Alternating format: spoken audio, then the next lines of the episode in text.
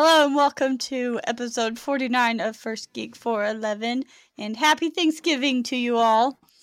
Um, I'm your host, Deanna Davenport, and testing my patience as always is Chris Nicolay. How are you? I'm well. And also with us is Cameron Franklin. Why, also hello there. testing my patience. I'm glad to be here today. Apparently, she's not a very patient person. And I'm a Hufflepuff, and we're loyal, patient, and kind, and y'all are making it really difficult for me. So that's saying something. Are you patient? Anyway, let's get into Maybe it. Maybe you're not a Hufflepuff after all. That just goes to show how like much you're testing. Inaccurate those tests are. No, I'm just- If I'm having trouble, and I'm a patient person, that's saying something.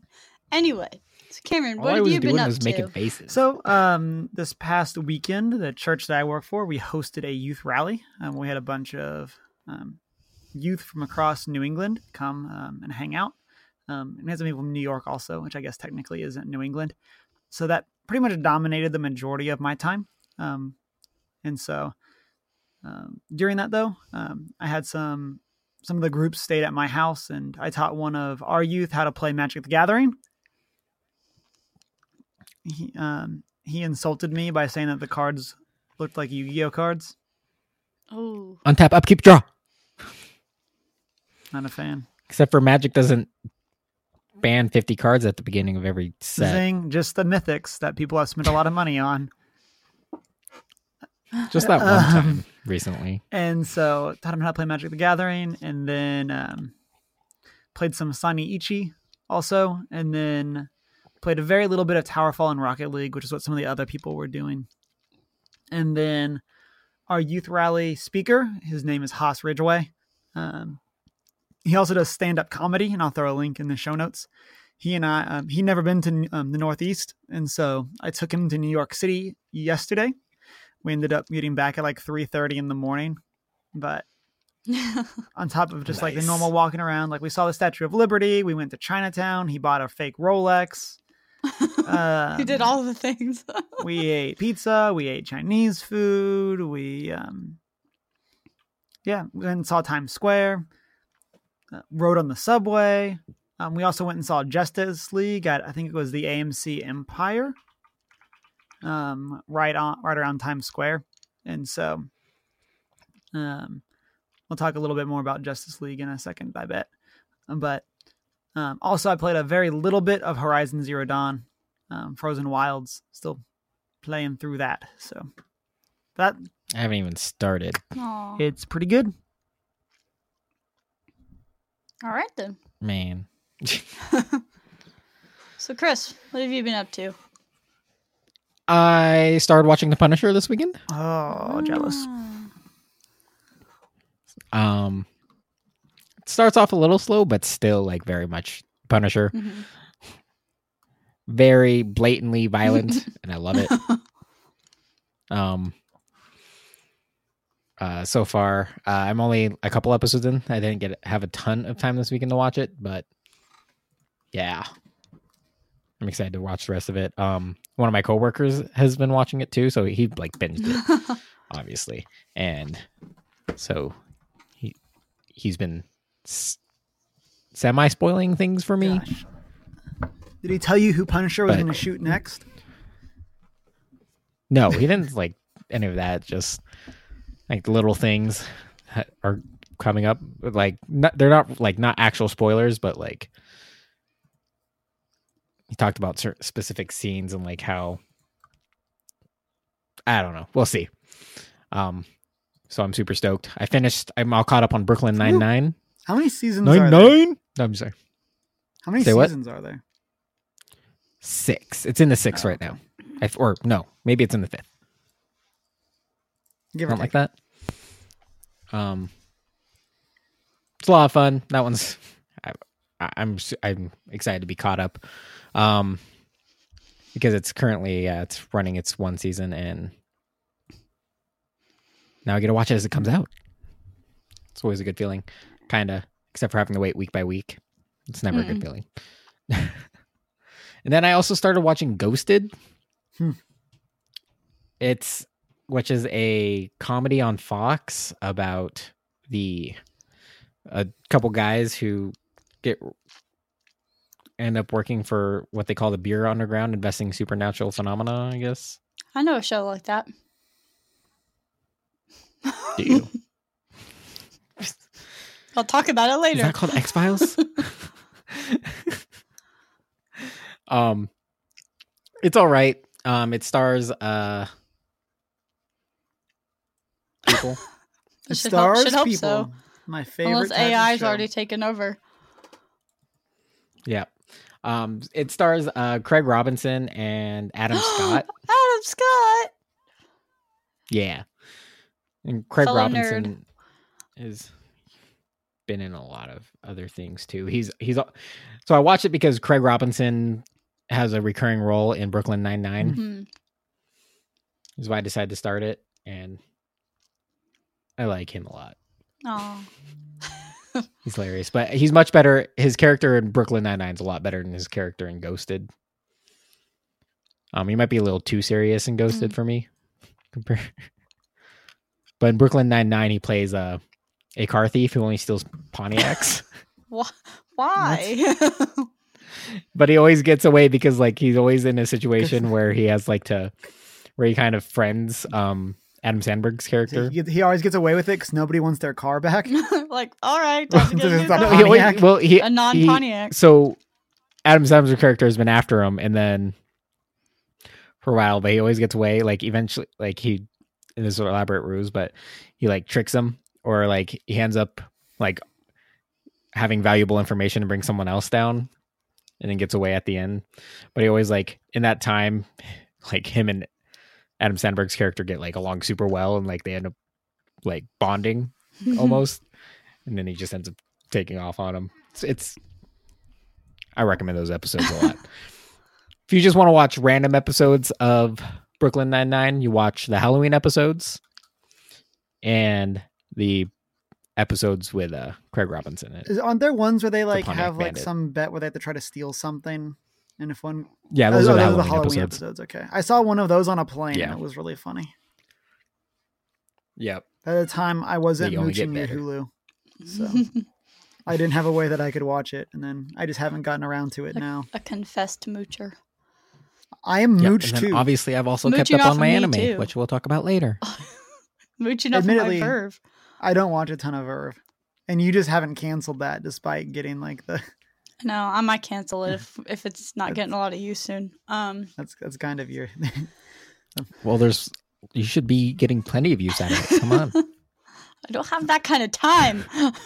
it's overwhelming. There's so the much time. stuff on there. There is. I mean, there's three set like there's two anime full animation like channels on there. You have Crunchyroll, and then you have the actual There's, Funimation there's, stuff. There's, there's too much. I need I need I need a smaller mountain to climb here. If you were into subbed, you could just get Crunchyroll or use my Crunchyroll. True. Anyway, So before Deanna goes, um, something else I want to say. When I was in New York, like they do the thing where like you can like stop and take pictures of things, and it's a rip off, and like they get they get upset at you if you just happen to take a picture that they're in, and they try to get money from you. yeah, you know those yeah, people. yeah, Um, having like been to cons now and like seen like cosplay, I just see all of those, and it's like y'all aren't even trying. Mm. Like it's true.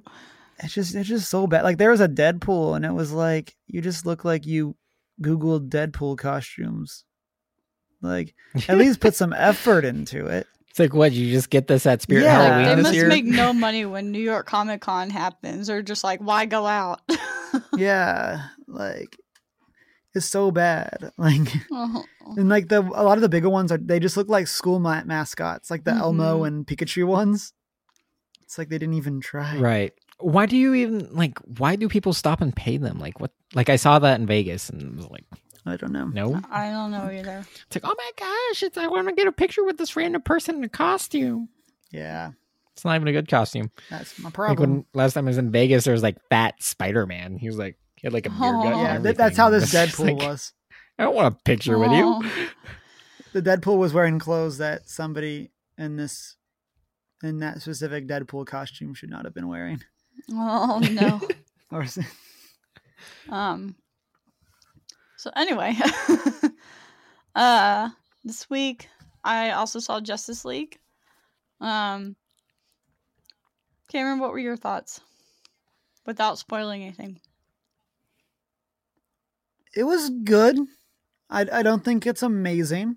Mhm. Um, I definitely had some some major plot issues with the movie. There's a lot of the like this worked because it was convenient for the plot type thing. Mhm. Um, and so I kind of had issues with that. I think the villain suffers from being a generic villain. Yeah. Like they kind of try to explain it, and then it's like, "Yep, he's evil. Yeah. I yep, he's trying the, to destroy the earth." the Like, villain was very unimaginative. Uh, and the humor was good, but I wasn't used to it. So it did. It kind of felt awkward to me. The villain actually reminded me of Ares from the Wonder Woman movie. I thought Ares though was better because of how he was presented in the movie. I, I think he's a more compelling, but like this guy just kind of seemed like uh just big baddie. yeah, but he's like what is it? He's it. he's evil. and like he's evil. He's yeah. Like no like real redeeming qualities other than being it's like they're just evil. There's nothing yeah. it's hard it's hard to connect. It's like you want to kind of connect to that villain or at least be really afraid of him. Was like, okay. Yeah. Like I feel to to use another movie. I think I think Thor did a really good job with Hela. hmm Like she is very interesting as a villain. Yeah. Um whereas I don't even I don't know, I can't even tell you the villain's name. I, I can't remember it either. But like I remember I it looks can't like tell you easily his- enough. Yeah, I'm like I couldn't tell you his name. Um, but I also had an issue with kind of how they depicted like some of the team. Like they just kind of it, it very much seemed like they relegated everyone to just being one thing. mhm. So like Jason Momoa is grunting fighting guy. Like um Who doesn't like that? I mean, I enjoyed it. I mean he did a good job at it. Like I'm not saying it was bad. I'm just saying he well, we it didn't know wasn't- anything about him since he doesn't have a Right. movie yet. It's like this is all we have to go on. right, here. but it's it's it didn't make me want to see the Aquaman movie Mm-mm. any more than I already like was considering. Yeah. Like Spider-Man being in Civil War made me excited for a Spider-Man movie. hmm Like, but this Yeah. is just kind of like, yep, it's it's Jason Momoa. I like how they did the swimming though, whereas he's not like swimming really really fast. He basically just flies through the water. Yeah. I thought that was really cool. Um, my Um, general consensus was like nowhere near as good as Wonder Woman, but better than Batman versus Superman. It didn't have me doing a face palm in the middle of it like Batman versus Superman did. um, definitely kind of some awkward moments for me, but overall it was enjoyable. But I wasn't impressed with it, so it was very kind of like felt like a lukewarm kind of film to me.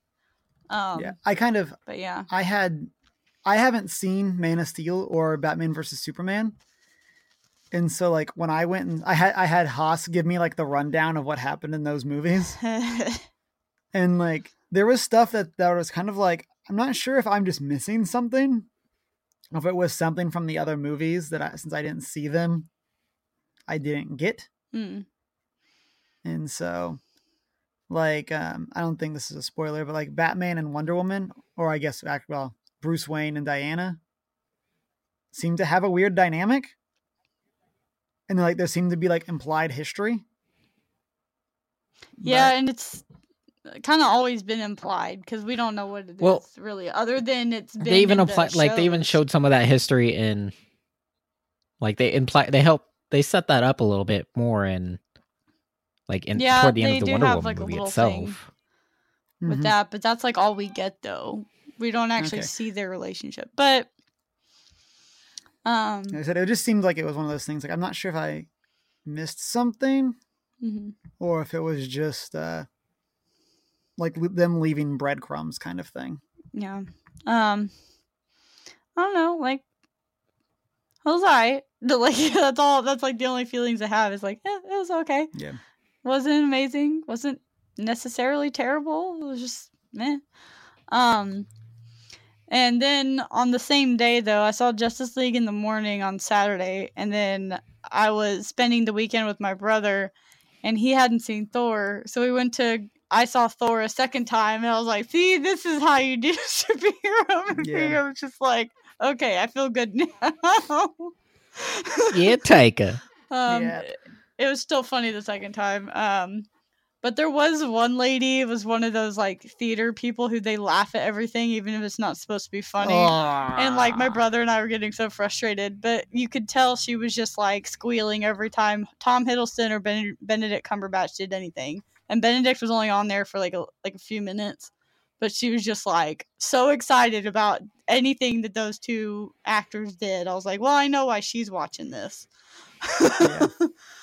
but it was just like it was Oh, just like it's not this isn't funny. Why are you laughing? Why are you so loud? Stop it. it was like it was kind of at that point where is it frustrating? Because you know it's gonna be is it funny. That's frustrating why. enough to go It's an anticipation. find laugh. like a manager but it's like she's having a good time she's not like intentionally doing it like if it was a group of like teenagers who were just being disruptive i would have got a manager but she was just kind of like not being very self-aware so i was like Ugh. but um thor is still fun Did you know Sam yeah Neill i was time like around? i know now i caught him this time um so had a superhero double feature on saturday um and one of them was better than the very other. Very true. Uh, and I've also, since I went on a little like short road trip, I got the audiobook for the Leia Princess of Alderaan, so I can kind of get through it faster. Um, I have about an hour left on the audiobook, and it's picking up. I figured.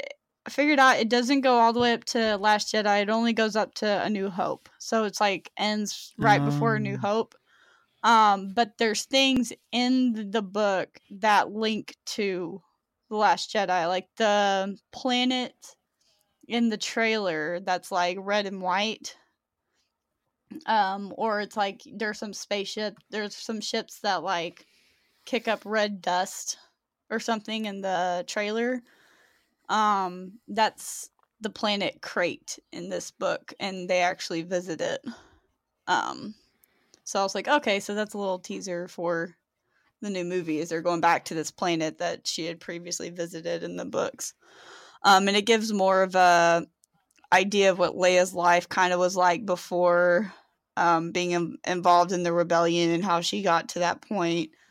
Um, gives her a little bit of a backstory. So when the inevitable happens at the beginning of A New Hope, it's probably going to be like, oh, all the emotions, all the things she lost.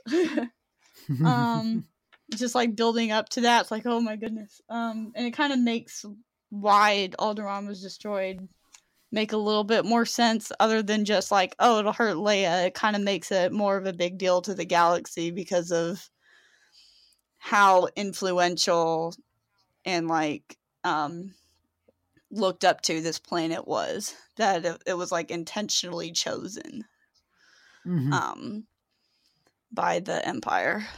Uh anyway so it, it's picking up it's good um I like that you say it's picking up with only like an hour. I know. left, but it's picked up not it's yeah it's it's taken me to closer to the end to be like okay now i'm interested uh but um one kind of critique though of the writer like she knows her stuff but leia's personality is a little off i don't know if her personality is going to come out more near the end of the book but right now it's kind of like she's supposed to be sassier than this. like, I don't know if the author's just not as good at sass, but I'm like, Leia like talks back a lot more than she does in this book. So that's kind of one little thing. I'm like, mm, we'll see. But yeah, so Maybe that's just something that Leia maybe or picks up she's later always on. had that, or she her I don't know, filters go away after things. I don't know, but uh, we'll see. Um, and also since I was hanging out with my brother, he streamed uh, Bloodborne again on his Twitch account, which is Hayden for Helix. Um, and I kind of hung out for a little bit and talked in the chat a little and or talked on stream. But he doesn't have a camera, so it's just our voices. But that was kind of fun. Did you plug the podcast? I didn't have a chance to. Deanna, Mm. you always have a chance to. um, Oh, and by the way, You just have the like, hey, I got to make sure I remember to say this on the podcast that I'm on. there. I didn't find a good window. Just, just, just I have before. This time I didn't find a good window. Um, I have in the chat before. Anyway, just be like, Hayden, I'm taking over your your stream. I'm taking. hey, everyone. Hey, everybody, listen to this. Um, and then Hey, you finally, I'm caught up on The Gifted and also Supernatural. So I'm so far behind on the gifted. I think I'm a couple episodes behind on the gifted. No, just the, just this last week's. I'm behind. Yeah. So I didn't get around to watching it.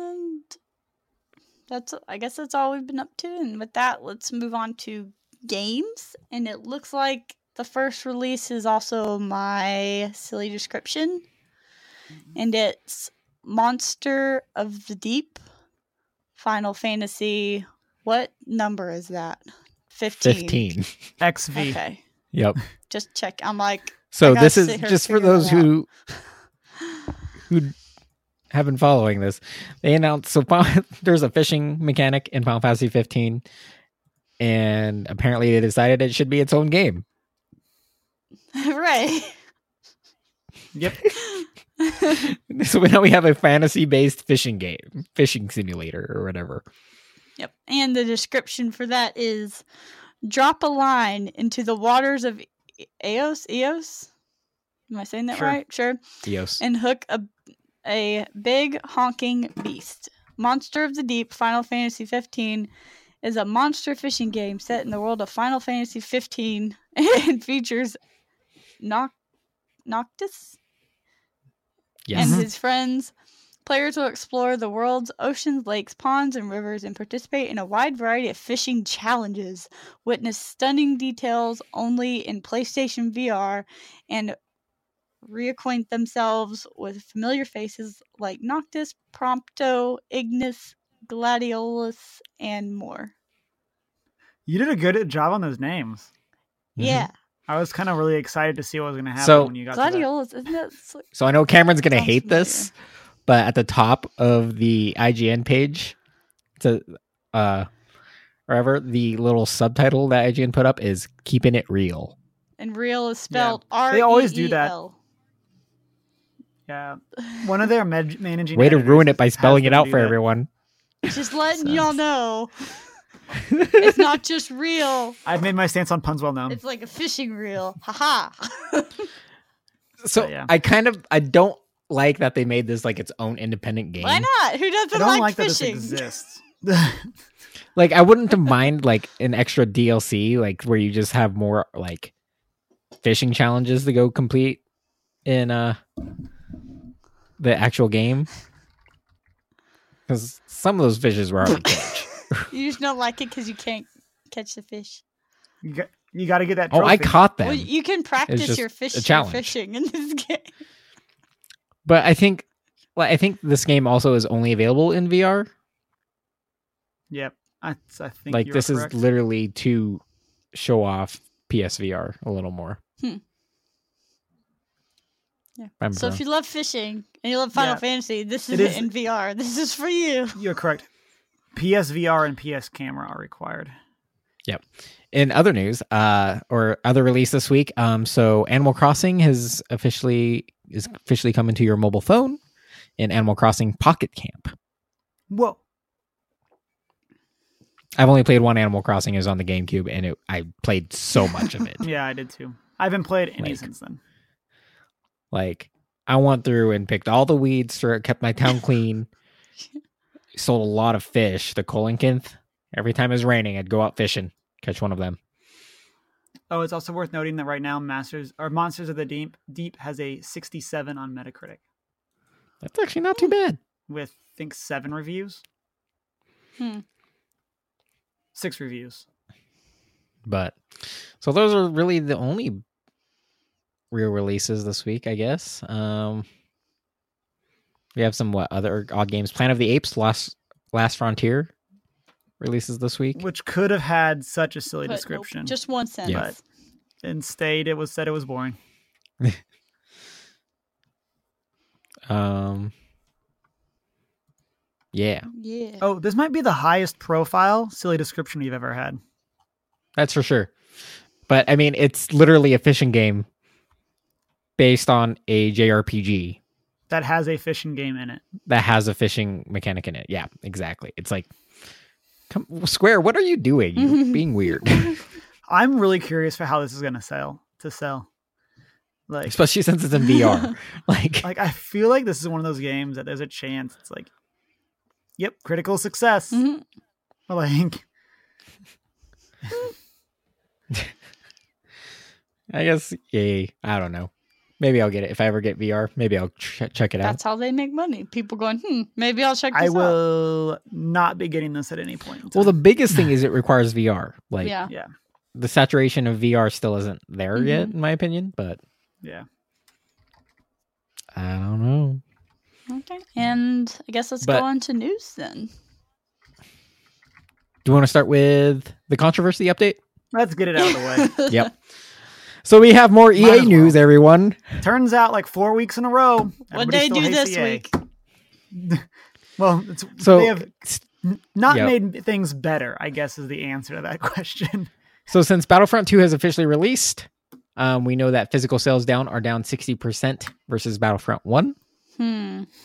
Hmm. yep. Not not surprising sur- True. considering all the talk and everything this last couple weeks.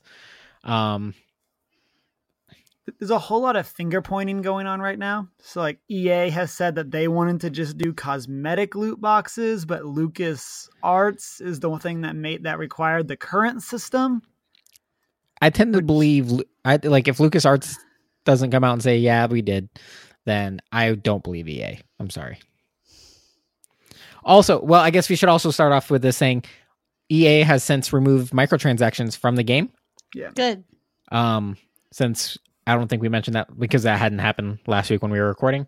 So officially, the game is just the game. No, well, the loot boxes are still available, but only through in-game progress.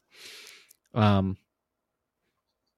which Oh, is so, sorry, I should clarify. better. Apparently, Lucasfilm asked EA to not pursue co- a cosmetic heavy mode for loot boxes. Gotcha. Not and maybe not necessarily doing the, the present microtransaction type thing, but didn't want them doing a bunch of skins for Mhm. for characters.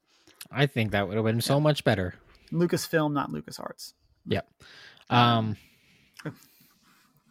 so following all that, uh, so they they responded saying we've been listening. So EA, when with the announcement of removing microtransactions, came out and said we've been listening. We don't feel that maybe our loot box is where it should be. We will reevaluate this and probably implement them later hmm later Yeah. on. I was listening Um, to Game Scoop this weekend, or the, actually today, but this weekend's Game Scoop, and one of the things that they talked about with that was that um, the problem is still the progression system. Like you still have a progression system that's intending to make you purchase loot boxes hmm so that you can get the pay to win features, and so now you just have an aggravating progression system that you can't get around because there are like no the loot boxes. still there. Yeah. So Well, then it turns out that maybe it wasn't EA's choice to remove the microtransactions because it turns out that the CEO of Disney, um, what's his name, Deanna? Which Walt you Disney. mean Roy? No. Who's who's in charge now? Uh, is it like Roy Rob is something? his brother. But, um,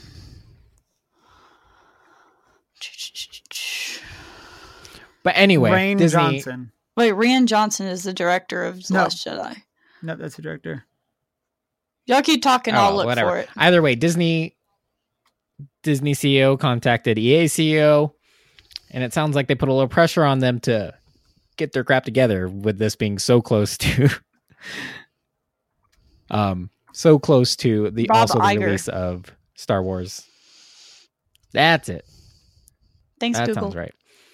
Um, so we're not sure if this if the decision. So at this point, it sounds like more like the decision came from pressure from Disney, who, hey Disney, just pull their contract. Find another studio. I don't know. Um, It's too late. but obviously EA not wanting to lose uh, the licensing for their Star Wars games responded and pulled their microtransactions. I don't know. I like I I, I really believe it's more of a Disney thing than an EA Mm. listening thing, hmm just because of EA's track record not that great. Mm. But it's definitely a fiasco all over the place. this is a big Ugh. mess.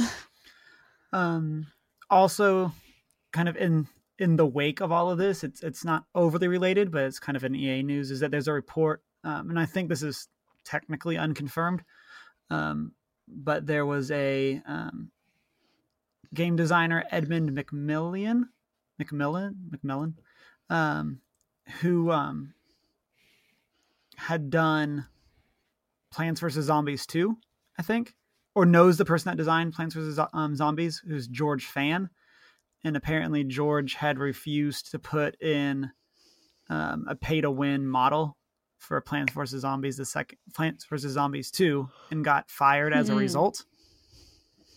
Um, whether that's true or whether that's like just the story or whatever, um, I guess is is technically up in the air right now. I haven't seen anything if if um, if Fan has said anything about this himself, but Yeah, Yeah, still sounds. I mean, I don't want to speculate on something that's not confirmed, but Hmm. sounds like EA. sounds logical. Um, I mean, like they literally just shut down a studio for something similar for it, essentially a game being too single player oriented, and it sounds like yeah, people aren't going to want to buy my loot boxes for this. Yeah. but We that's also talking- speculation. But I'm just saying. Yeah, we were talking last week off the air. Um, I think one of the things that I might end up doing for this is just buying this game used Yeah, and just being like, because I am really curious, and I like even though the campaign isn't getting like rave reviews itself, I am kind of interested in playing it, and this might be my way of getting to play the game with my money going to GameStop Yeah. instead of going to EA. yeah. So This is one time where I'm thankful Yeah. GameStop's um used uh market because yeah I've been considering I'm considering that Hmm. doing that as well. Seems like we'll have to. Um, but in good news, so last week we did mention Valkyria Chronicles 4 is or Valkyria uh that Sega teased an announcement for Valkyria for the, their Valkyria line and officially has been announced today. Valkyria Chronicles 4 will be coming to PS4, Xbox One, and the Switch. The Switch. switch, switch, switch, switch. Switch. So in the video, it's a five minute video. Um, they go over, they talk about their design method, which is um, We- we so tried like to make all a their cool game. backdrops. Because our fans will enjoy a cool game. Well, but I mean, for so we didn't. I guess we should mention that like their art, it is very artistically Oh, designed yeah. game. So it's like all It is their beautiful. textures and everything are water painted, hmm and which is yeah, and it sounds like uh, they're using newer technology to make it more of an immersive environment. So like you could ha- view things from more angles or whatever, and I don't know. I'm Mhm. excited. They want this to be one of the best Valkyria Chronicles game, I guess. And looks promising. Uh, it looks cool. um, so this one is based in the same timeline as Valkyria Chronicles, the first one, Which I think is a good choice. right? Except for you're following a different squad this time, which is Yeah. sounds pretty awesome. I, I, I was I was wondering about this when they announced it was going to be number four. Because, I mean, here in the states, we never got three, and Mhm. I don't think anybody that wasn't like a hardcore fan played the PSP version of Valkyria Chronicles two. yeah, as much as I I almost went and bought a PSP just so I could play two, but ultimately did not. Yeah. Although- so it's I think I can still get it because if it's is it's still on the eShop, I can play it on my Play, P- PlayStation TV. yeah, I think you are correct there. But so I might I might do that so I can actually get caught up. But regardless, it's not important. It's it's essentially it's its own standalone game, just set in the same world. Obviously, similar themes, but it looks intense. I've it, uh, I can't wait to play it. And question is, do I play it on PlayStation or the Switch? PlayStation got to get those trophies. You're supposed to be like, why not both? ¿Por qué no los dos? Um, but I will probably end up playing it on PlayStation ultimately, and then when I want to replay it, buy it on the Switch. yeah, I'm excited for that. So excited. Mhm. Um, I guess we can go back to some bad news. I guess Disney has cut ties with a certain studio. Dun dun dun. What- He's been I think it playing Cameron it. because he. I, didn't you actually play this? Oh, I just didn't. I didn't realize that that was it was because of Disney. Um, Yeah. Um, I put this on here a while ago. Uh, Marvel Heroes um, is being shut down, and that's presumed to also mean Marvel Heroes Omega, um, which is on the on PS4 and Xbox One. Um, and so it's yes, it'll be shutting it down December thirty first. Um, and so just in a couple days. Um, Yeah. um, Mm-hmm. it's a it's a thing, and so So yeah, so uh what happened so the studio is Gazillion Entertainment. Um Disney decided they wanted to completely separate from them and as a result, yeah, Marvel Heroes is getting shut down. It's good thing Cameron Platinum a bit in time, timing. at least Yeah. in terms of Omega. Yeah, and so I have a I have an interesting um, discussion question that we can have um, for this, and that's and and I, and I saw I saw some people talking about this online of of people asking for refunds because it's a free to play game that you can use and you can buy loot crates, you can do all of that, and you can platinum the game without do without paying any money, which is what I did. Um, but um, and so one of the questions I have is do you think people should get a refund when they're going to be completely unable to play a game? And so, I like, think- it's But once you finish the game, well, there's a case because you can always still play it. It's because it's a action RPG type Yeah. game. It's very Diablo esque. Um, you can Yeah, just well, keep playing issue- it. You're the issue here, though, is that it's only online. And so, once the server shut down, Mhm. you cannot play the game. So it's it's not like um, if I get a, a copy of I, I'm trying to think of something um, Uncharted Four, and it has a story, but it also has an online component. If those servers get shut down, I can still play the non multiplayer version of it. But with a game like Marvel Heroes Omega, where it's only online, like what happens? And so I I don't would- think you do because it was a free to play game that is essentially gets its funding from those Mhm. aspects. So you were essentially just providing the means for them to keep their servers up. Yeah. So as a result of those servers getting shut down, I don't think you deserve a refund. And that, that's kind of where I come at too. Like, I'm really curious, um, and maybe this is just because I don't pay a ton of attention, but like, what has happened in like MMOs when they've shut down? Like, Exactly. Like I, I, and if I would have had more time this week, I might have looked into that. Maybe one of our listeners can can do some research and and see if any of them have ever done any type of thing for their fans. Um, even games that if it was something like EverQuest One going to EverQuest Two or something like that, if they did something going in. I mean, like I know Final Fantasy 14, um, because of how rough its launch was originally, they basically rebooted the world. And if you had played, Oh, they did like a pretty much total reconstruction for it. yeah, and so and they gave you something if you'd been playing before the reboot. Mhm. like they gave you an in-game reward um, and that's it's not like it's, it's not shut down in that case they're just doing the relaunch but um so yeah i'm really curious about that and so i, I started kind of wondering like like what would happen if there was a I don't know, like a, a, a free video streaming service, but you could pay to get like HD versions. I, I'm I'm really curious if people would be asking for refunds if that service shut down. Also, 'Cause that, that's kind of how I like if there was like a Netflix model where you could pay for a higher quality video. Hmm. Right. I feel like you'd always there's always going to be whatever. I think it's probably a little higher in terms of this game just because it's still like especially like because it re- just came to Yeah. Within the Xbox- past like year, right within the past year. So if you spent money on those versions especially then I feel like maybe you are a little more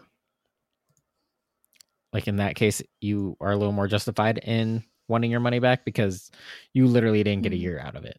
yeah, if you were on PC, not necessarily. The game's been out for four years now, I guess. But I, I, I think you're always going to get people who think they're entitled to a refund. Um, and I think, and I don't think in terms of a streaming service, you are necessarily whatever. It's not like they continue charging you. Like if you paid for a year and it goes out, you know, then you Mhm. were, I think you're entitled to some portion of that refund, like a prorated refund of some sort, because obviously, yeah, like I'm not getting those three months that I paid for. But with Yeah. a subscription service, Mhm. like it's like yeah, it's gone. You don't. We're not. gonna- What are we? What are we refunding you? yeah. It, it's yeah, it, Yeah. it's interesting, and I be I'm I am curious because you are getting completely cut off from the content. right. Um, our listeners can let us know what, whatever they think, but um, I mean, like I think there's whenever you've spent money on something and find out that you can't have it again, like people get upset. Like I know people have have talked about how like, well, if I get free games from PlayStation Plus or games with gold and then lose my my I don't pay my subscription, I lose those games. It's like, well, yeah. yeah, re-sign up. yeah, and so but it's it's kind of one of those things where it's there's always people asking, and I'm I'm kind of curious to what people think Mhm. like the line would be of when not. I mean, of course, we would always all like to get a refund. Um, like that's but like from a business standpoint, that's never gonna. It's not gonna be the like, oh, I played this game for 40 hours, I'm done. Company, give me my money back Mm-hmm. because like even when you do like a trade in like you don't ever trade into the actual company you trade into a to gamestop or to a local store or something and so i'm curious Yeah. our listeners can let us You talk know about my news. I'm the host. I do what I go want. for it you're the host Get you, de- you decide these things Minecraft is getting more stuff. I'm gonna have to start playing again next spring. My dreams of being a mermaid are coming true. Um, we're getting dolphins, shipwrecks, tridents. Oh, what else did they say? shipwrecks Uh, da, da, da, da, da, coral reefs. Um, some sort of bubbles animation. I don't know, but so they the last time they updated their oceans, it was like they did these ocean temples with their little guardian things that basically look like puffer fish with tails. Uh, and yeah, so that, that it was just like a new boss that was introduced, but now it's they're adding more things than just squid swimming around in the ocean. There's apparently the dolphins help lead you to shipwrecks, so you can find loot that's in them, like tridents or probably chests with like diamonds and things, nautical items. as hagrid follow the dolphins. follow the dolphins Um, so that that's exciting, and so whenever I start playing again in the spring, priority number one is while I'm building my world is to do lots of fishing, catch all the puffer fish, so I can make all of the underwater breathing potions, so that I can live underwater, and build an underwater base, and I can live with the dolphins and the coral reefs, and yep. So And date Sure, Jason why not? Momoa as Um, Aquaman. um, and I've seen people have built like underwater fortresses before, like out of glass, like those dome shaped things, which is kind of cool. So that'd be a fun challenge. Um, but yeah, yay! Minecraft's change adding more things, and it's they've added a lot since I've played, but that gets me excited just because it's like this is my thing. I want to live in the ocean. so, any of you other kids out there like playing Minecraft, yay! We're all excited. You be excited with me because I'm the child of the podcast, even though I'm the oldest. Man, How does that work? I'm gonna point that out now. okay, and what's our looks like last bit of news, guys? Yep. Last little al- bit of news. Who's going? I got it. Uh, Is that Ultra Sun and um, Ultra Moon, the two latest Pokemon games, are apparently the wor- worst reviewed Aw. Pokemon games in Japan.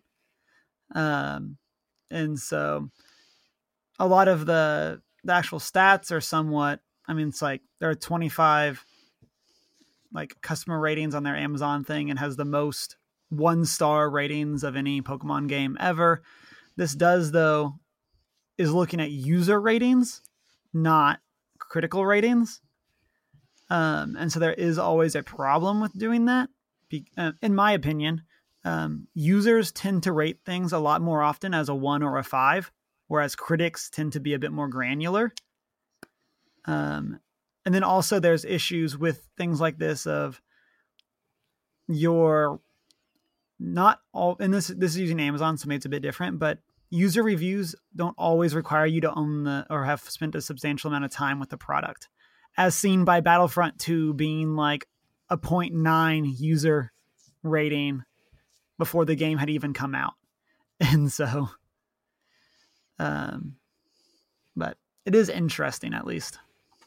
So, reading some of the reviews that have been translated, it sounds like some of the biggest problems they've had with it is that it doesn't feel like it should be like like why are they independent titles?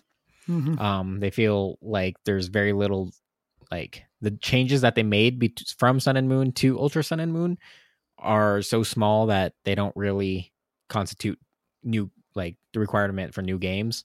Um, and that maybe they, it would have been better to release them as DLC um, Mhm. for the originals. But I don't know. Yeah, and I know like I saw some stuff that was the why didn't they just they should have done I mean done Star instead and They Uh, should have just ported it to the Switch. but I don't know. It is worth saying that on Metacritic it does have a 87 like review score. Um and so that's like critically it seems to be doing okay. But it was definitely an interesting interesting to see how the Japanese market is rating the game so far. Yeah. I don't know. I didn't plan on buying them just because I don't know, like the secondary versions don't appeal to me. It's like I don't want I don't put in hundreds of hours into one of them so I can play a similar version. Yeah. I guess for me. Um sometimes I'll play like both Sun and Moon, but doesn't seem- make sense to me to play some like the same storyline again with some minor differences hmm um, with the exception being black and white to black and white 2 Yeah, well, that was actually a sequel, and I think that's what people were expecting right with this. one. exactly and I, I think that's Um, maybe th- some of the marketing confusion. So Hmm. I don't know. Well, tell us what you think guys and you're I playing guess it. let's move on to movies and entertainment. Some couple releases this week, or at least not- notable ones, I suppose. Um, Disney's releasing their film Coco, which uh, is about a little boy who has dreams of being a musician and through a series of events ends up in the world of the dead. Uh, set in Mexico, I believe. Um, and so it's kind of centered around like the Day of the Dead, Dia de los Muertos. Um, but interestingly enough, a Dallas-based animation company made a movie a few years ago called The Book of Life. That's kind of the same thing. So that's kind of like okay, did Disney copy it or did they come up with that idea and then this the movie at the Dallas based company called Reel FX? Yeah, so they so this is a, a very similar didn't it, concept, at least like they both go into the world of the dead along like with that holiday. So yeah. And another interesting fact about this movie is they're marketing it and it by using Frozen. So they have a short film that's going to premiere before it Hmm. um that's oh goodness i think it's about olaf it's like olaf something adventure um and Blah. but it's got like elsa has a new dress that I already have a know somebody who's made this dress for a cosplay it's beautiful um elsa uh, anna has a new costume all this stuff um and I've seen more marketing for this short film than I have for Coco, which is the movie that it's going to play before. So it seems like they hmm. have, it almost seems like they're trying to bring people into the theater, be like, have kids bring their, have parents bring their kids who already love Frozen, be like, hey, we're going to go see this movie. And there's a Frozen thing before it.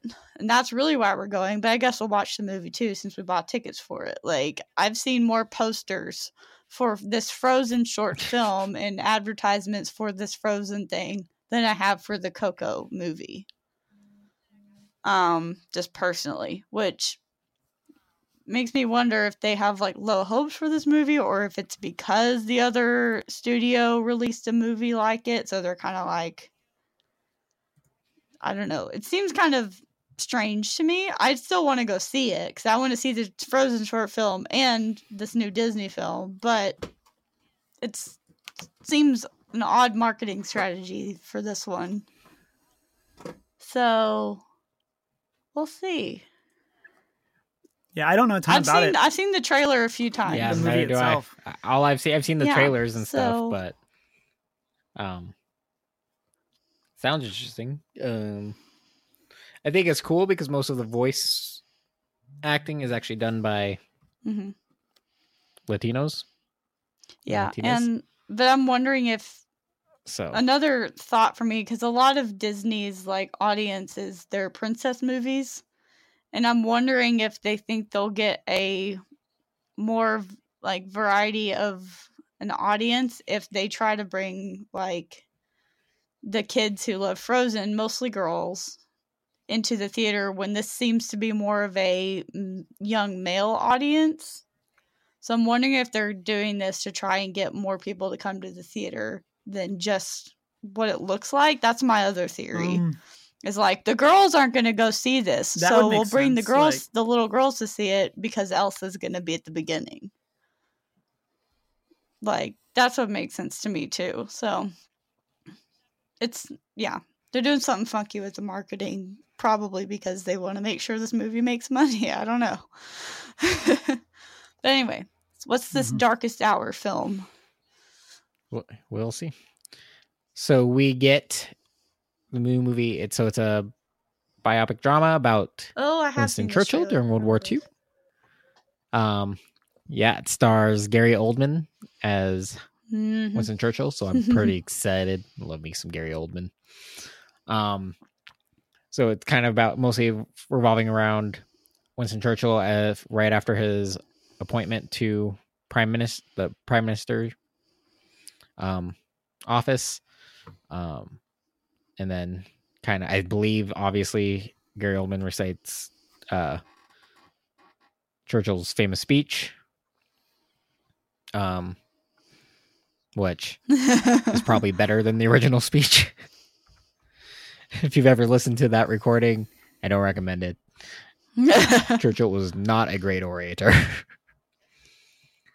but he was a pretty Mhm. great prime minister. Um, but I, I, I really want to see this. Um,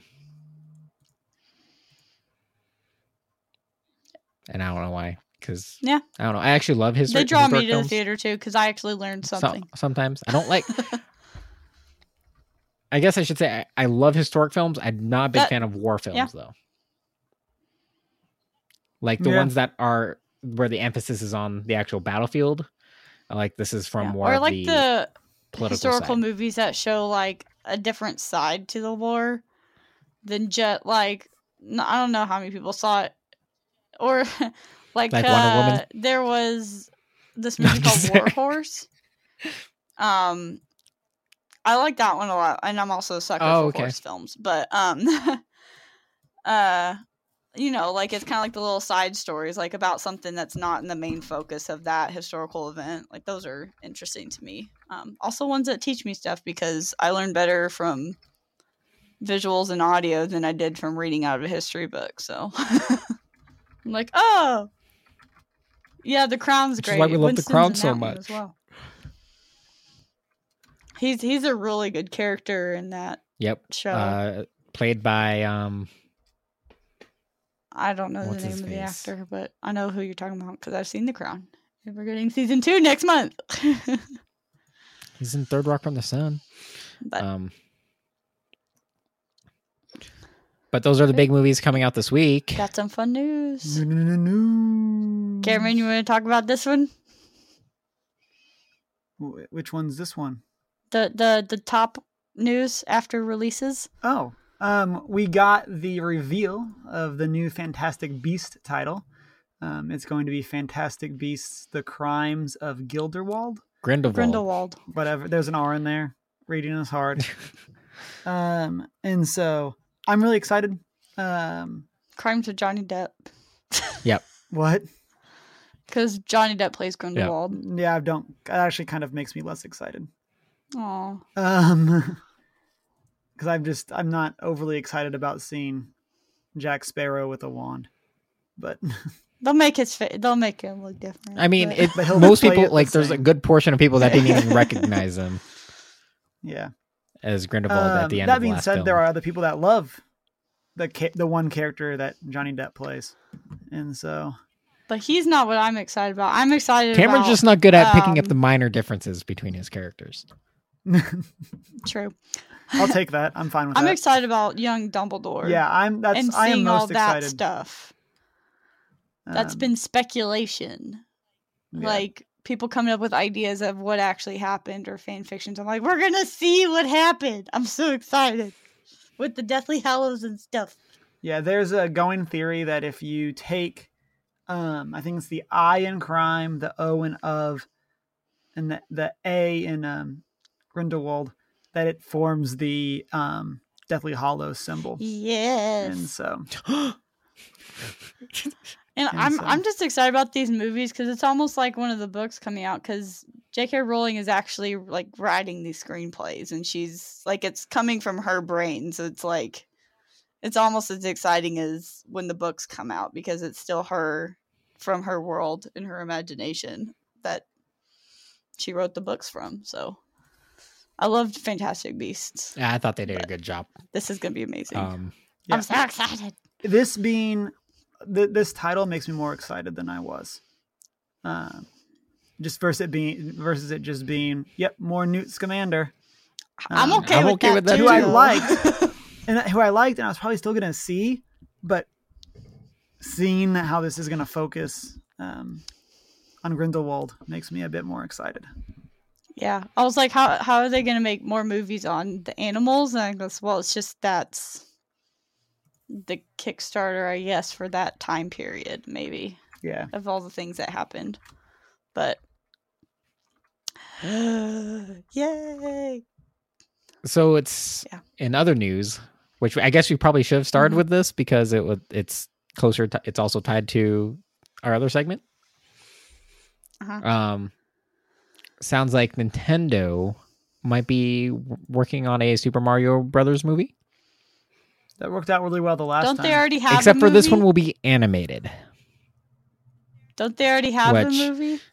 Makes it a lot more promising. Nope. Wasn't there a Mario movie? There was, yes, But it wasn't animated, yeah. and that was It kind of the wasn't? problem. Oh, it was very much not. But wasn't there an animated? No, I, I- I think in terms of how they ca- had to cast it as a result, like it just made it super awkward, and I think that's where all their problems started. Um, There was probably been like direct to video type Mario movies in the Oh, past. that's that's what I'm talking about. That's probably what I you're think. thinking yeah. of. But yes. versus like an actual like theatrical release, no. Oh, okay. There, there's only been the live action one, okay. Got that cleared up. Thank you. and it was rough. But yeah, I think it's sounds like Nintendo has as one of the partnered worst with. video uh, game movies. Sounds like Nintendo has partnered with Illumination Entertainment, the universally Universal back studio behind Despicable Me. Um, but obviously, we don't know much more other than that, as other than they've been in, essentially talking to each other, um, and in talks establishing what can potentially. But all signs point to Super Mario movie. They're in the talking phase of this relationship.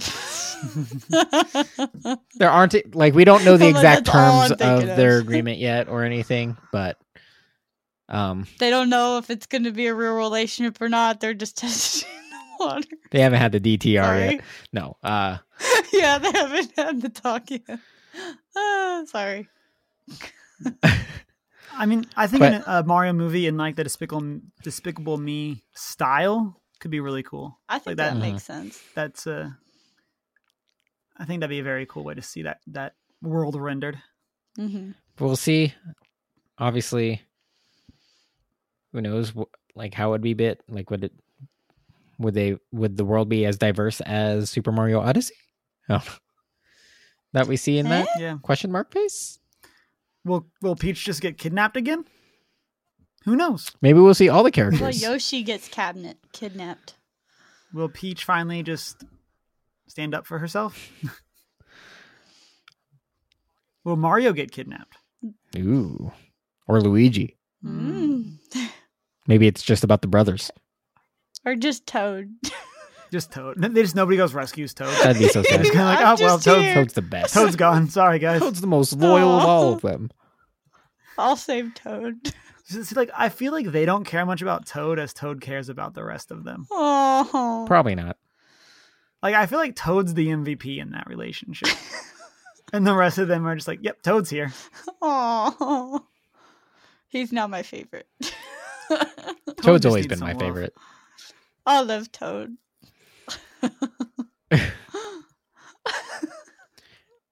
oh, anyway. Let's see, Ant Man and the Wasp um, have finished production, Whoop.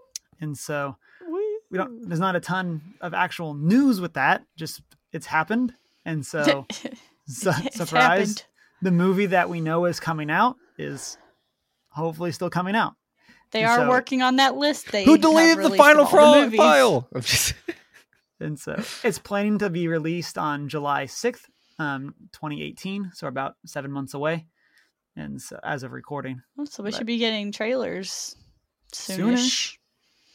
Maybe Christmas with Christmas releases, like before Star Wars, maybe. yeah, that would make that would make sense. this week. I mean, Right now, probably, probably with Coco actually. yeah, all the block the blockbusters are coming. I mean, a Thanksgiving and Disney- Christmas, A essentially a Disney trailer for a Disney movie. possibly. but I don't know. but it could it depends on the the uh movie rating though. If it's Ant Man's gonna be PG thirteen, I don't know if they'll show it before Coco, which is probably like G or PG. May not. Yeah. I don't know. Definitely probably before Star Wars though, because it's probably the same Mhm. rating. and then Justice League, um, we talked about earlier, um, opened with a domestic box office of um, 94 million, um, which is the lowest DCEU opening to date. And so Yeah, makes sense. Um, it has done well international or well enough internationally from what I read. Um, but I know- I am market, surprised man. that it opened below Wonder Woman. I mean, I think a lot of people just have a lot of skepticism around the Justice League movie based on their trailers and just like, well, let's see how the reviews are before I go see this. Yeah. I mean, that's kind of been my mentality, but Oh, something that and I, I mentioned I haven't seen Batman versus Superman. I think I like. Um, I just thought of this for the Batman. I like this take on the character, but I do not like Ben Affleck playing it. You can join the club of many And so- people, I think he's my like I really Batman. like except for Chris, apparently. I haven't even seen it. Come on. George Clooney or nothing. Um, I, I like but yeah, Val so Kilmer. I meant to say that earlier, or I, I thought of that earlier and then forgot to mention it, but came back to mind. So Our final bit of news is IndieWire recently published an article uh, about um, their top 20 best anime movies of the 21st century. And I will say I think they're wrong, but okay. it seems a bit. but they early didn't for ask this you, list. Chris. Well, Like, it's a little early. like a Like, I guess it should be so far, but we should also Yeah. note that there is one movie that recently surpassed their number one spot in terms of popularity in Japan, which was Your Name, um, also with a re- U.S. release, um, being very popular. But I don't think it should be like the number one spot, but I think it should at least be on the list because of that reason. Um, but their number one spot went to Spirited Away, the Hayao Miyazaki film. Yay! He actually has several movies on here, including The Wind Rises and Howl's Moving Castle. Woo! Which that is was in coming theaters. to. It's going to be in It's theaters. going to be in theaters Yeah, again. it's going to be This in weekend. theaters. again. Yep. So as of rec- as of listening, you can go see it in theaters like right now. Go check it out. It's wonderful. Um, WALL-E is number six. Finding Nemo WALL-E. is placed in the number four spot. Oh, that's a good one. Also, I should say, uh, The Wind Rises was Hayao's last movie before he retired, and then came back out. Uh, What is this fantastic Mr. Fox? Oh, that's like a is their number stop motion movie. Mhm. I haven't seen that, but It- I need that- to those see that foxes one. look mad creepy. I've heard it's really good, though. Um, voice performances by George Clooney, Meryl Streep, Bill Murray, um, Jason Schwartzman, Owen Wilson. That's a good cast. hmm I mean, I am happy it also includes like foreign animated films, like Yeah, it's not just here's a bunch of Persepolis. Disney. I love Yeah, that the Pixar Lego exactly. movie is like And- 14. or not 14, it's like 16. Up is on there. yep. All movies that make you cry. is a more uh unknown animation. It's good to see that Mhm. on there. Um some lots of good stop motion. Coraline Coraline's is creepy. listed. Yes, but super good. Whew. Yes. Where's Kubo though? Mm. Yeah. And Zootopia is not on the list. But the Lego movie is? Yeah. I don't think I saw Zootopia. I didn't see Zootopia is wrong. not on the list. But I mean I'm it's a cool little it's list. I based just off think of it's just animation not cons- good. animation and not necessarily a I mean, story. I don't think it's accurate. Well, I, can't, I don't think that you can just say it's. Yeah, that's possible. I think you have to judge all animation though on all like all of those things. True. But I will say, yeah, it makes sense that because Like, Zootopia had a good story, deserving. but their animation wasn't necessarily revolutionary. right. That's super cool. And with that, I Hmm. think we, Dana, I think it's your. Why am I hosting, Dana? Why Stop are you host- hosting? It's my job. because there was dead week. space and no one was bringing us into the next segment. I was I making was waiting for sure y'all were finished. I didn't know you were done. Um, You say Okay. when we're done. You are in charge. you sure? You sure you want that? Okay. I'm just trying to keep us on time. We've had I'll some cut really long off episodes so much. lately. If, um, so I watched Big Fish.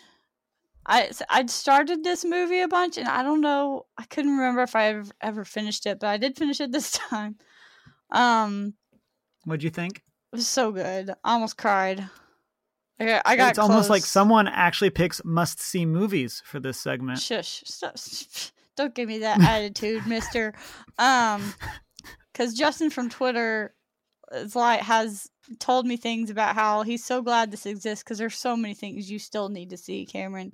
Um, anyway, but Big Fish was really good. Justin from Twitter is on. He's been on thin ice for a long time. He's my friend now. since this segment, since, Since we the start, started yeah. this segment, Justin from Twitter has been on thin I mean, you did watch his copy of friend. Legend, didn't you? Yep. At least I didn't have to pay for it. he Justin and I are cool now though.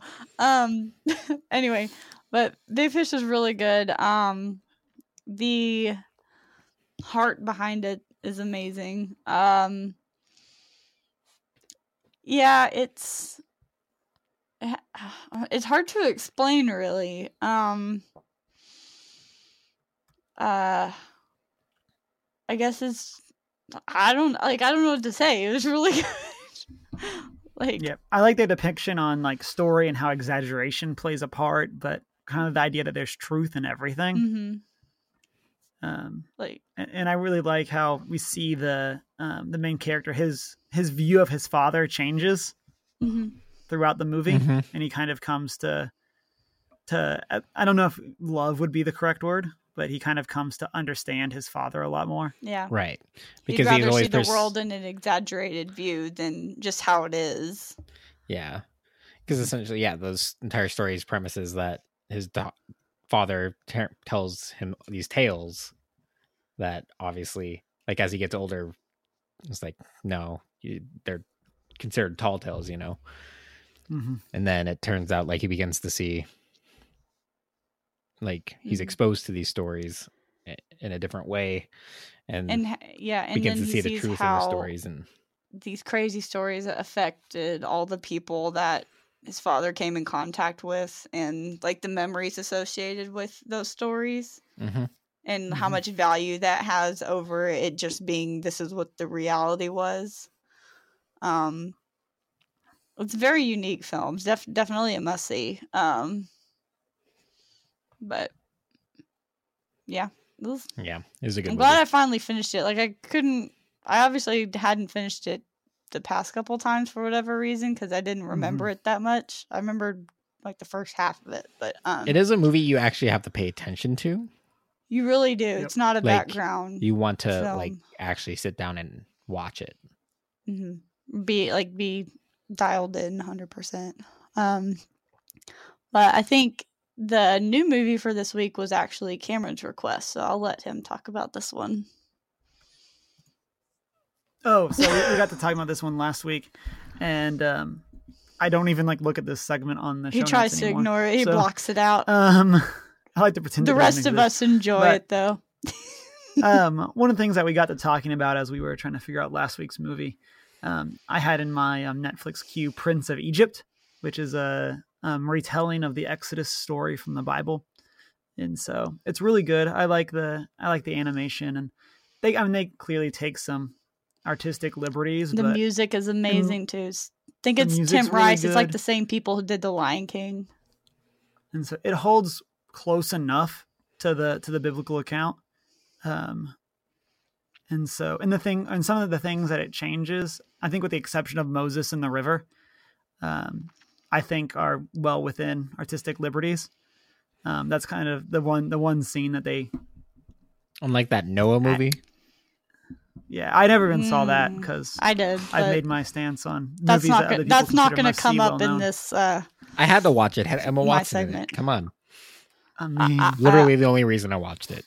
oh, that movie.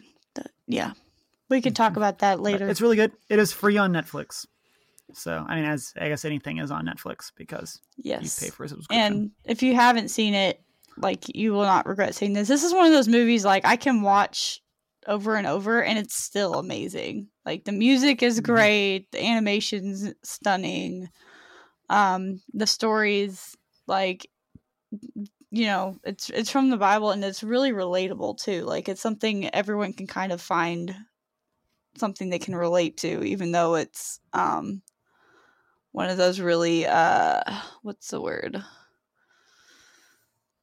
Supernatural events happen in it that Miraculous. miraculous. I'm like what's the word i'm looking for?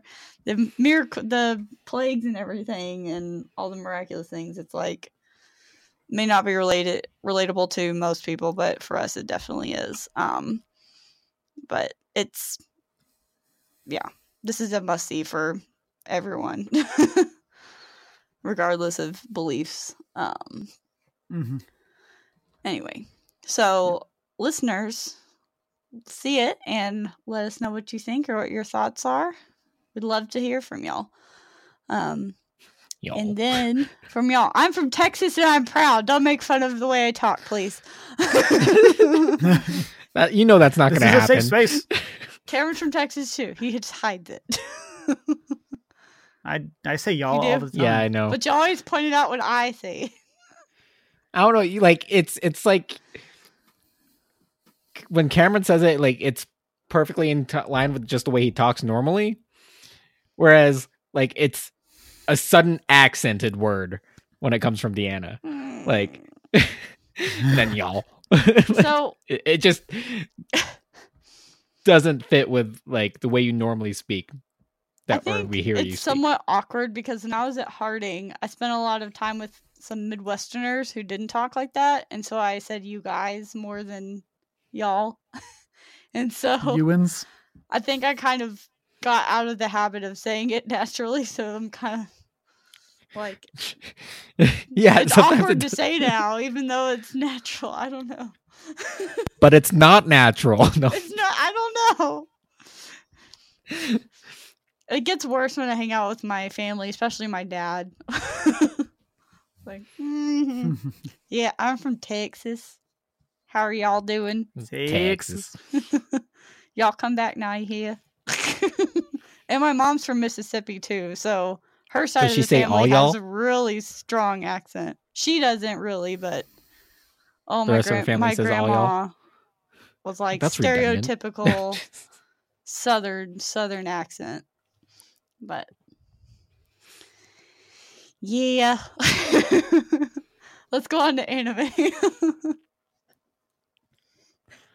so this week I logged on to my subscription to Anime Strike, the Anime Strike channel on my Amazon video.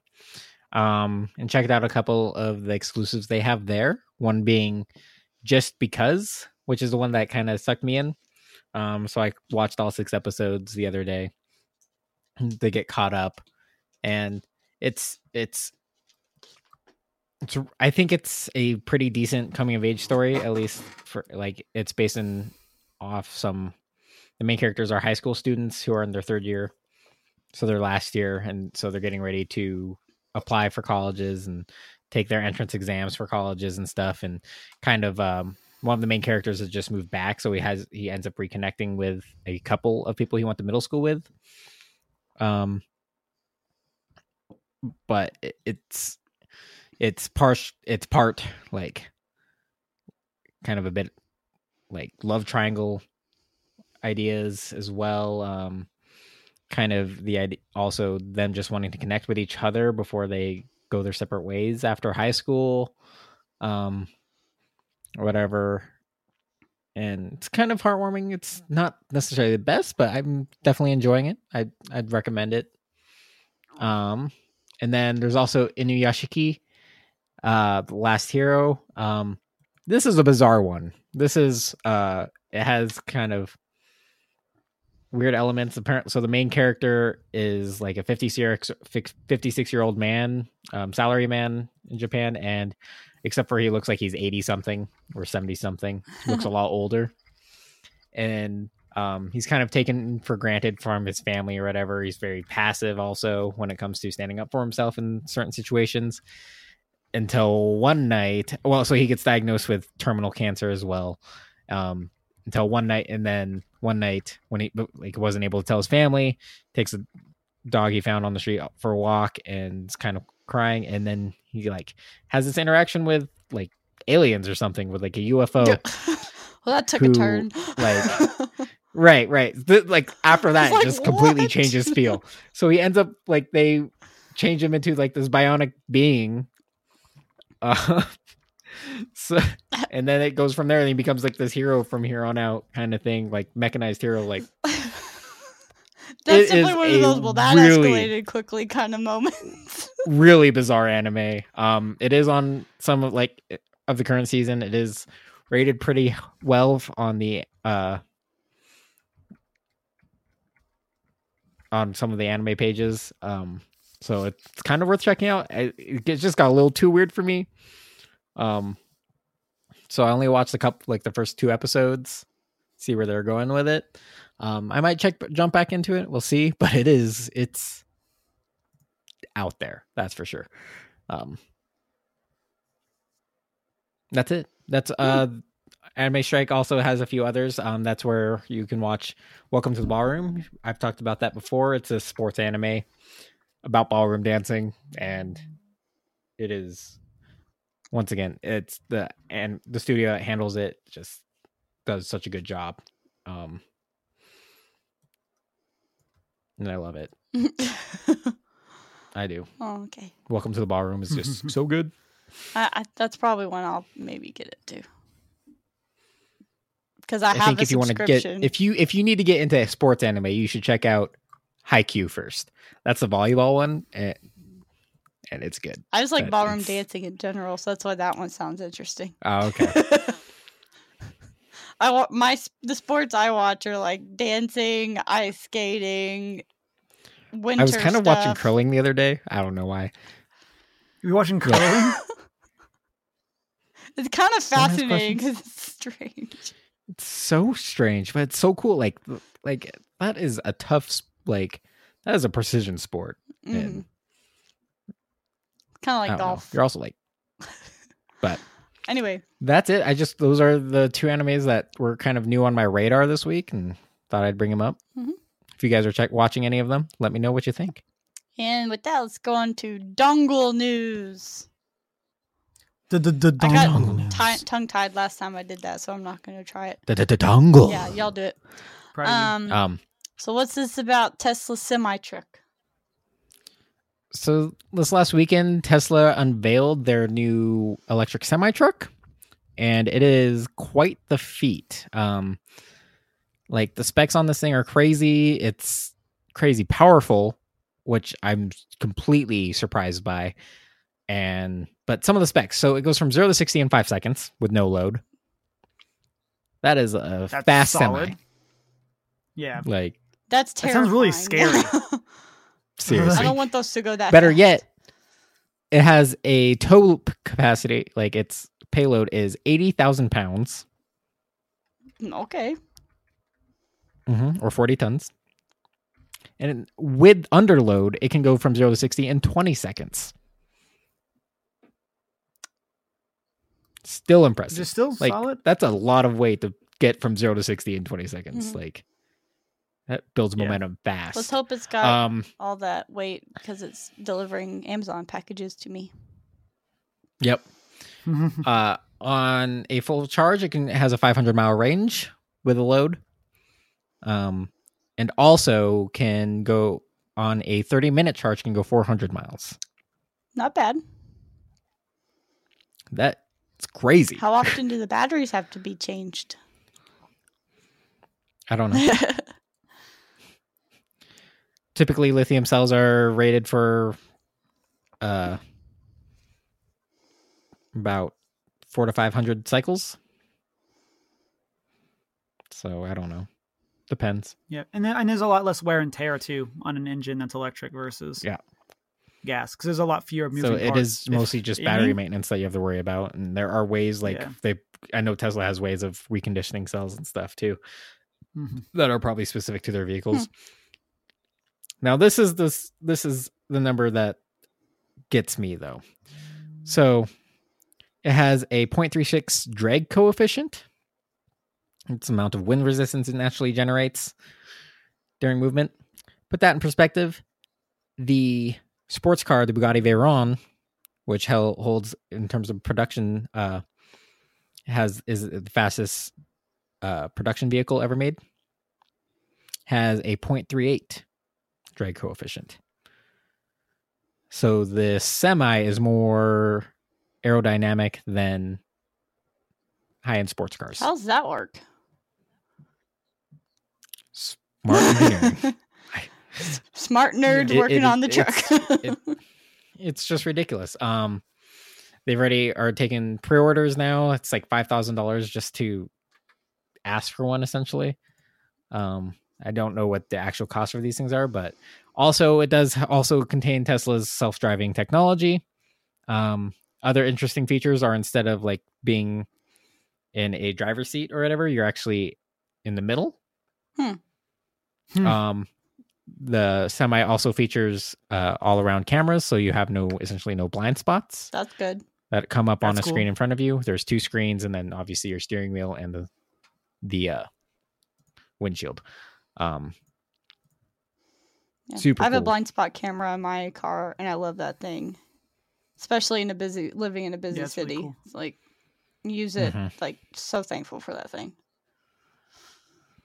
but so future of transporting goods. Yeah, Hopefully, semis scare me, so I'm okay with them making ridiculous. this safer, more efficient. Because semis are freak me out Mhm. when I'm driving. Well, Yeah. drivers freak me out. Like the things we, the pressure we put on those drivers is what scares me. Yeah, and than a anything. 500 mile range is a bit Mhm. more reasonable. Like, like maybe that might lead to them get, being put under less stress of. Now, of course, like I mean, you could always drive 500 miles, drop off your load, and then get immediately into Mhm. a new one. But maybe this could lead to them putting less pressure on drivers to make these extreme they have long that hauls and Self-driving minimal thing, of then like That also helps because helps for I feel like there's a Mhm. lot of people falling asleep at the wheel just because they're on such long trips. Um, Yeah.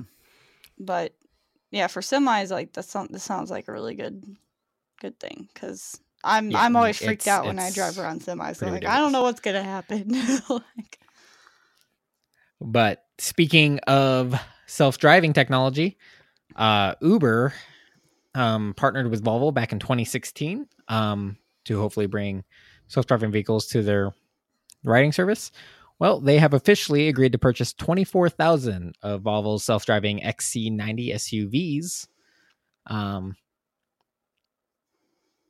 which so I don't know where their test places are going to be, but it would be pretty cool to have to see what self-driving vehicles like would you get in a vehicle without a driver i would I would. um but as long as it's the right person and not nobody steals your Uber, like what happened to us in New York. Oh. City. oh dang it's kind of a cool strategy from uber i mean it's the start uh, it's actually a good way to get more self-driving vehicles onto the roads um because their cost is probably a little higher is higher currently um so providing them through ride services is also an entire new market for them kind of a cool one so also sets up for ideas like self-driving vehicle leasing where you just participate in a membership type program and you have access to a self-driving vehicle for your commute um, those are ideas that have been tossed around i don't know Hmm. then also last week we talked about uh, boston dynamics uh, dog The robot creepy one. i can't remember its name which is, has always looked kind of creepy All It's like a But- the deformed spider-looking thing. we should say they've also made strides on their Atlas robot, which is the more humanoid looking one that has been that was fe- originally shown featuring just walking and moving, getting knocked over, getting back up on itself, and also being able to carry packages and put them away.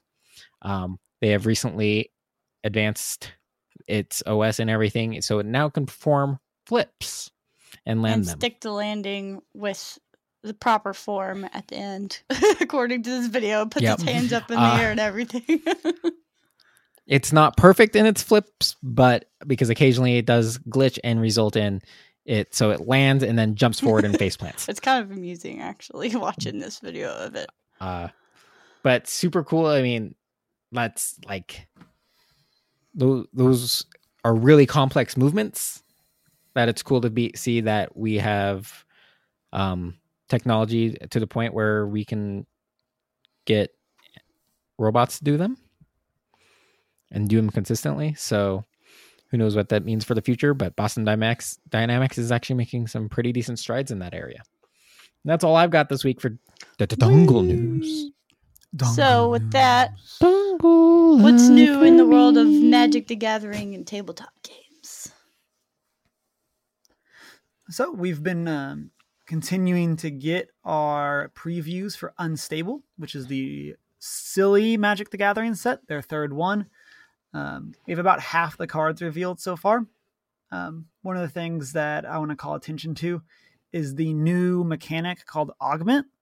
So basically, you start with a semi normal um, creature that is, um, sorry, I'm trying to find the actual specific, that is a host creature. And so one is called Ordinary Pony, and it's a host creature horse. Um, and you cast that like a normal creature.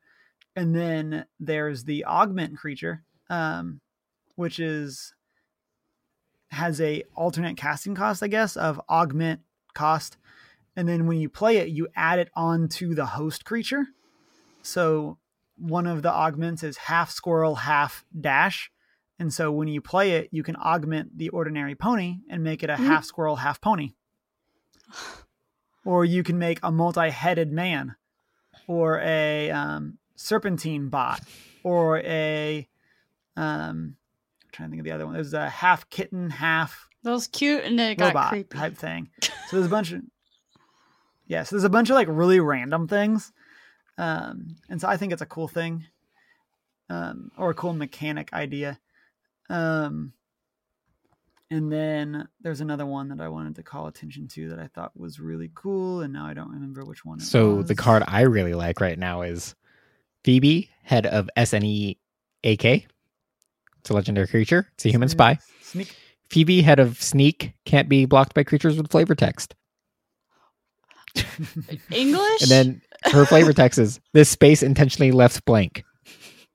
Yeah. So flavor text is um, basically story text they put on cards. It has no rules meaning.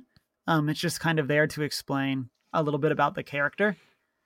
And so it's something part of what they do in the joke sets is that they're allowed to care about things that they're not normally allowed to care about. Um, and one of those hmm. is flavor text. Yep. And so um, another one that's really cool, it's another one of the leaders is Baron von Count. Um, and so whenever you um, he enters play with a counter on the number five and then whenever you cast a spell that has a number that matches whatever the counter is presently at it moves down and when it um, would move from number one to zero you get to destroy target player yep and i just and like how that's that worded. doom counter on five. like you, it, again yeah um i like that it's not like target player loses the game it's destroy target mm-hmm. player and so um, but there's some funny stuff. There seem to be less in jokes than there have been in previous ones, which I think is probably good. Um, I like. There's also well, I mean, there's there's a few, but like hotfix. Yeah, the sorcery. But like that's not. Um, yeah, go ahead. You can if you want to read what it says. That was the one I was thinking of earlier that I oh, okay. remember. You have 10 seconds to look at rearrange the cards in your library. At the end of those 10 seconds, if you're touching one or more of those cards, shuffle your library. And then the flavor text is it's not a carpet mouth moth, it's a feature. Instead of it's not a bug, yep. it's a feature. Um, and it's like I like that. I'm like it's an it's a joke, it's an in joke, but it's not a Magic the Gathering mm-hmm. joke. And I think that was some of the problem that they had with the other sets is that so much stuff was like self referential that it didn't make sense if you weren't a hardcore fan. Whereas this just seems silly. And I like that difference. Um, there's also the entirely normal armchair, um, which during your turn, if entirely normal armchair is in your hand, you may hide it on the battlefield. and then any player can play pay zero to make you return um, entirely normal armchair to your hand. Um, only an opponent can pay this cost. Uh, only an opponent um, is really only if he or she can see um, entirely normal armchair. And then um, it has the ability of two and sacrifice it to destroy target um, attacking creature. And so it's a the, the art is like a, a chair with a bear trap around the cushion. Mm-hmm. And so the idea is like when you sit down, it'll clamp on this you. This game's so randomness so never ceases and to so amaze think, me. Well, it's just this well, set, and, and, it's so good. Well, yeah, it's hilarious because this set is intended to be very random. There is a decent amount of stuff in this set that I think could be black bordered. That like, it could fit in the normal rules if they tried. Um, I mean, because this set was designed six years ago, and I think they've come like with the augment stuff. stuff. like mechanics and stuff. That's actually yeah. pretty reasonable. I don't think that's too hard for normal. I, we already had meld, Um, and so I think I yeah I think augment especially could be just completely black bordered. If it would have to balance better, but like I'd love to play summon the pack. You know, Mhm. ever that you open a sealed magic booster pack, reveal the cards, and put all creature cards revealed this way onto the battlefield under your control. Yeah.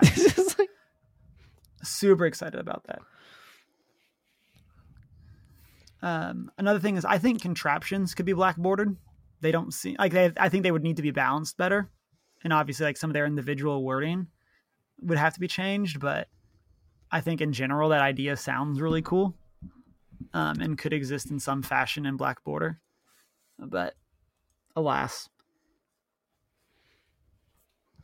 yeah, but But I mean, at the same Um, time, since they the entire set is intended it for a certain purpose, I understand why they wouldn't. But that's also up to you and your Yeah. play group, though. If you play casually, Yeah. Um, yeah.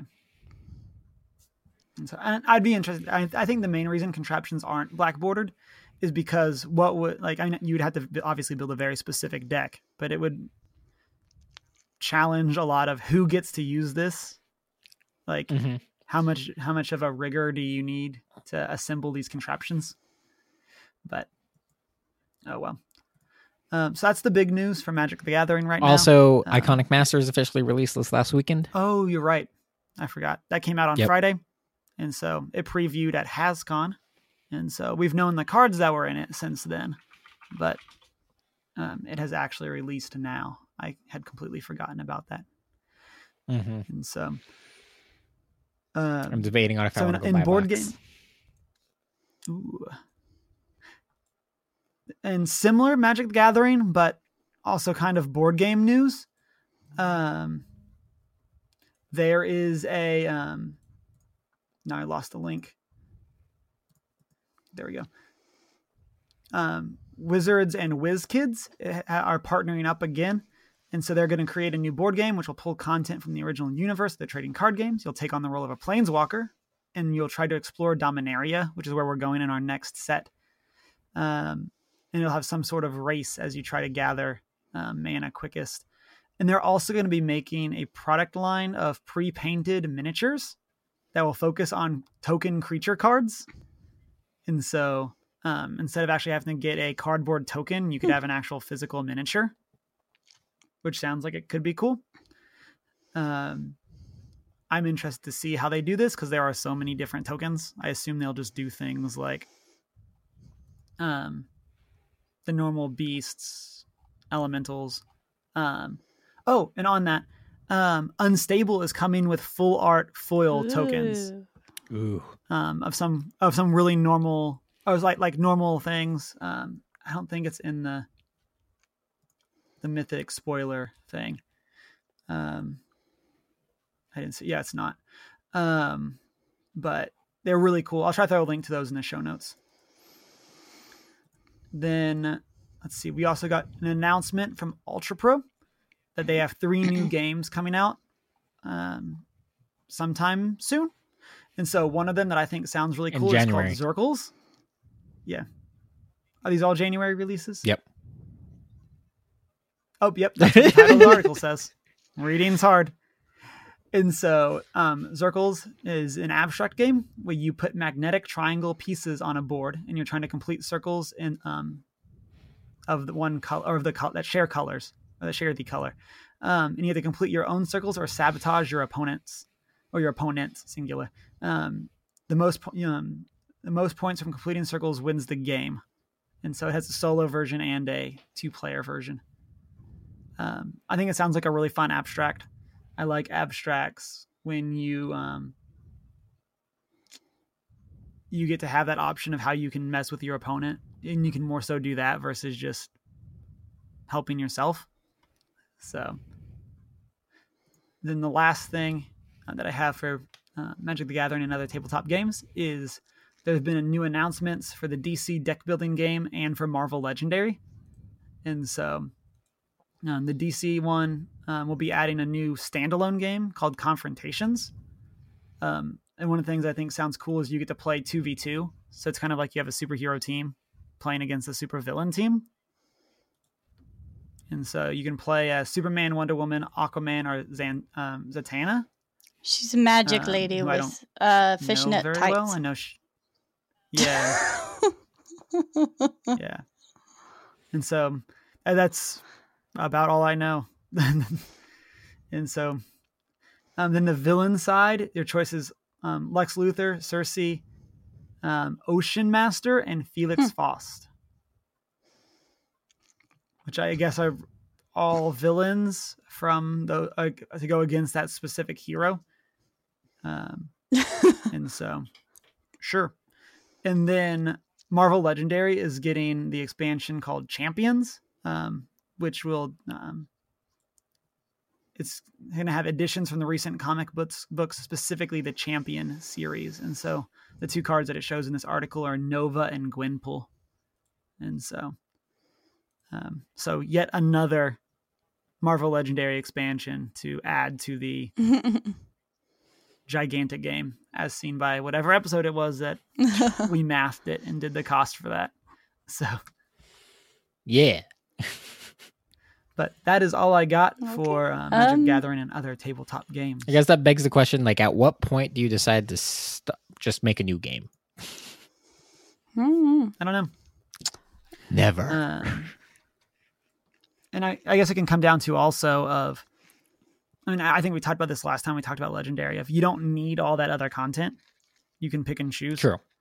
Um, like there are certain expansions that are considered better than others. I'm sure I I know, um, and I'm sure even like the smaller ones there are some like that. And you can buy ones for specific characters that you like, and so It's kind of cool. like I know if I like was playing Legendary, um, uh, since I don't know anything about the Champions comic book line, that doesn't have an appeal to me. So unless it was a crazy good set, I probably wouldn't be buying it. I mean, for me, I'm just have the tendency. It's like, why not get it all? Sleeve all the cards. All of them. Uh, doesn't That's do look things. like we had any corrections. So Oh no. Um, as of recording, show notes still aren't up from episode 48. I was busy. Because Cameron claims he loves you, Oh. but it's obvious he doesn't. I'm just kidding. Just Right. kidding. I'll get them up. Hope my, my plan is to do it tomorrow night. Um, which will be which will mean mean it will already hopefully have happened by the time you hear this. But they will appear eventually. we'll see. Um. Yeah, the Wow, only show notes feedback appeared. I received was I mentioned it earlier. Justin from t- Twitter said that Cameron has a lot of catching up to do because he hasn't seen all these Disney Channel movies that were like a staple to most of our childhoods. So he's happy that my my segment Just 'cause it's a staple doesn't mean it's good. Need to be caught up on things. Um. Again, we've debated the must segment, see in this segment for a very long time. Um, so with that, um, if you want to give us some more feedback and tell us some more movies and things that Cameron needs to see, you can reach out. You can communicate with us on our Facebook, Twitter, and PlayStation community at one geek four one one, um, or you can email us at one stgeek four one one at gmail.com. You can also rate us on Stitcher, iTunes, and Google Play. Um, you can check out our show notes, like we mentioned, on our website at onegeek411.com. We also have personal Twitter accounts where you can tell us things, and mine is uh, Deanna790. I'm not so foreign. Thanks for listening, guys. I'm Himar Whittle. I love you.